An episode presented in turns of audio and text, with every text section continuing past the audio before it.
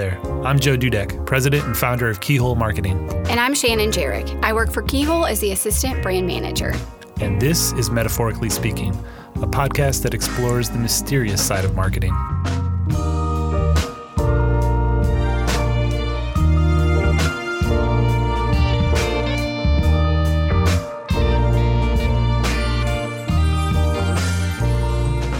Hey there, welcome to Metaphorically Speaking, or welcome back if you got a chance to listen to our first season, which we launched back in March. Since then, man, it has been a busy, busy couple of months. Uh, on April 15th, my wife, my son, my dog, and I packed up our house and moved from Indianapolis to Colorado. Ended up finding a house down in Colorado Springs, which we moved into in June. So, still getting used to the life out in the in the West. We've got we're kind of legitimately up in the mountains, so we have plenty of wildlife just in our backyard. We've got mule deer eating all of our plants. We've got bobcat, black bear, and some. I think there's some mountain lions as well back there. But so every day is just a new adventure. Never know what you're going to see or experience. And if you know me, it's really somewhere I belonged for a long time. So, like I said, we just love it out here, and I can't really say I miss the Midwest a whole lot. So, right now, we're in this in between time where we've wrapped up season one, talking about how to tell your business story. And right now, my co host Shannon Jarek and I are already busy preparing season two, where we hope to talk about the fears related to marketing and business leadership. And during this unseason, this time between the two seasons, we want to fill this space with things we've done on the blog the last several years. If you've been following along on uh, Keyhole Marketing, you've seen that we've had regular conversations with entrepreneurs to explore their personal stories. Like, what are the things that happened in their lives that led them to start their business? And we've always explored the plot twist that took place that led them to stop what they were doing and take the leap of faith to start their own business. And we've got about 25 such interviews on the blog, and we just want to move those conversations, start those conversations over here in the podcast. And today we're going to start with Lily and Madeleine. They're a folk pop sister group out of Indianapolis. And this past February, they dropped their fourth LP release called Canterbury Girls. And today our conversation covers the differences in this new album compared to some of their past ones we also talk about their musical influences growing up and how they cope with sharing their art with the world. And of course, we also explored the plot twist that took place in their lives, which allowed them to pursue their musical dreams in the first place. So thanks again for listening. I hope you enjoy our conversation. So where are you now? Are you back in Indiana already? Are you still in the process of coming back or what's going on? Yeah, we're back in Indy and we're going to Europe on Monday for our like next bit of tour. Oh, that's awesome. And what was the, I forget why you said, what was the reason to come back to Indiana again? Um, our lease was up in New York, and so we just thought we would uh, come back to Indy and regroup and then reconsider. Yeah, I mean, we haven't really been in our apartment like since January, like at all. So it doesn't make sense uh, to be paying much when you're not even there, you know? For sure. Yeah. Is it good to be back there? Did you miss Indy, or is it good to be away? What were what's kind of your thoughts on that? It's nice to be home. Yeah, it's always comforting to be back. I miss New York a little bit already, but um, you know, we'll be back there soon, I think. Yeah, that's awesome. We talked a little bit last time. Is just like the transition from Indy, the Midwest, to Brooklyn, New York. Um, how has Brooklyn maybe changed you and your time there? Do you think? Well, I definitely feel accomplished that like we were able to pack up and move to a different state, like so far away, and make it work and you know a city as challenging as new york like i definitely feel accomplished that we did that and i feel now that i have such a better understanding of of new york and i definitely would want to move back. Um but i don't know because like we've been we've been touring for so long like i feel like the move wasn't that no it wasn't even that big of a deal yeah, yeah. mhm um when you guys grew up listening to music what was some of the music that um maybe who did you listen to that maybe influenced your sound um today well, I would say when we were growing up, like I remember getting my first iPod Shuffle. Um, do you remember the like yep. stick one? Yeah. Um, yes. with no screen or anything. So I remember like taking that to the pool and listening to um, who did I listen to? Like I listened to Enya a lot. Honestly, okay. I loved Enya, and I listened to like Aly and AJ. They were like a sister group. Um, mm-hmm. when we were younger. And then um, Green Day was also on my iPod Shuffle. Um, and then as I got older, I got more into like indie music, like indie pop and alternative rock music. Um, and I listened to Arcade Fire a lot. Their album, The Suburbs, was really good. And nice. Regina Spektor is another incredible songwriter that I love. How about you, Lily? Who did you listen to growing up? I mean, same here. I guess I also I remember on my iPod shuffle listening to the Strokes and like some random Beatles songs they got thrown in there. Um, but yeah. yeah, I mean, imagine I listened to pretty much the same stuff growing up. I really like JoJo a lot. Also. Mm. Yeah, totally, totally. I forgot about some of those bands you just mentioned. Them, I know. Them up again. What's some of the maybe your first recollections of music making an impact on you? Like when you started going, wow, like I really love music. It really impacts me as a person. When, what are some of your first recollections of that happening? I remember uh, singing and playing in church when I was younger. Um, mm. and like just the way that you know you could sing the same song with different melodies. I thought was really interesting, and like harmonizing with the choir was really interesting. Um, I would say I don't know if I had a moment where I realized that it impacted me, but I had a moment where I realized it didn't impact others in the same way. And I guess mm. that's kind of the same thing. Yeah, I think that's the same thing. Like it's yeah. So we, you saw it just impacted you more deeply than somebody else. They were just sort of like, oh, that's just something going on in the background into you. You took it more right. I was like, oh my god, like how can you feel that way? Yeah, how can you ignore yeah. this amazing thing? no, that's awesome. Talk me through a little bit. I know that's been fairly well documented, but maybe that plot twist that happened in your life that led you into music and how you got discovered and got connected to the industry and all that sort of thing. Um, I would say our plot twist happened in 2012. Yeah. Um, when Lily was, were you a sophomore? Was a when Lily was a freshman in high school, and I think I was a junior. Um, and so we had been, you know, we loved music our whole lives and played and whatnot um, for fun and then uh, we were doing some cover videos just for fun because you know other people were doing it and we were like you know we're good too we can do this hmm. um, mm.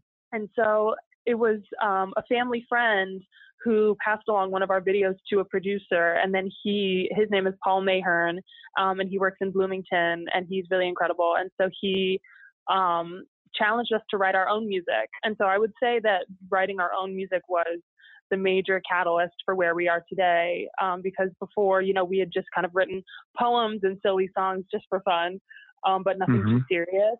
And then getting challenged to write an EP and then record that EP and release it on a label. Um, yeah, it just changed our lives.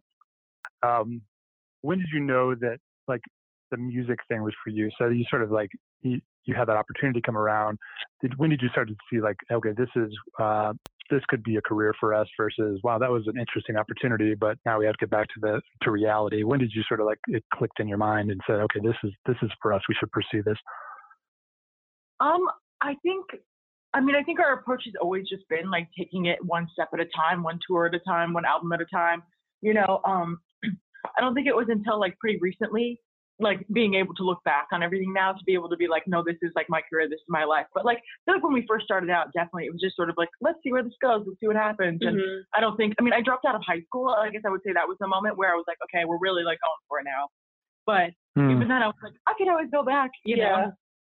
Yeah, for sure. And were you both always in agreement about that? Was there one sort of like leading the charge and rallying the other person into the music thing? Were you both kind of always in step with with that?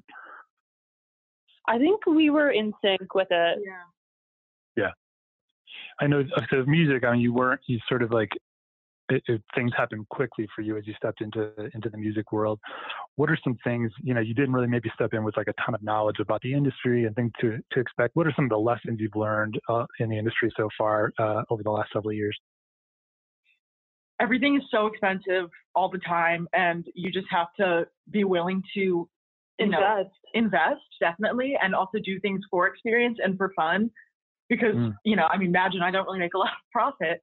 You know, streaming yeah. so so poorly paid, but whatever. Um, yeah, I don't know. I think it definitely taught me to be more confident and to like assert what I need. Mm-hmm. Um, but I mean, the general shit that you learn from any job, like there are creepy people, there are people who don't work as hard as you, or greedy, mm. you know, people I've learned also that um, there's so many different moving parts to making a, a record, and there's like mm. you know hmm. management, a booking agent, um, you know producers, and an engineer, and songwriters, and there's just a lot that goes into uh, a music career that I didn't even realize. Yeah, yeah, for sure. Are there things that you maybe aspired with your life maybe before music came around and you think like wow i still wish we could pursue that or maybe i'll still do that one day once this kind of winds down are there sort of life aspirations that you dreamed of as a, as a child that maybe had to be put on hold for the music?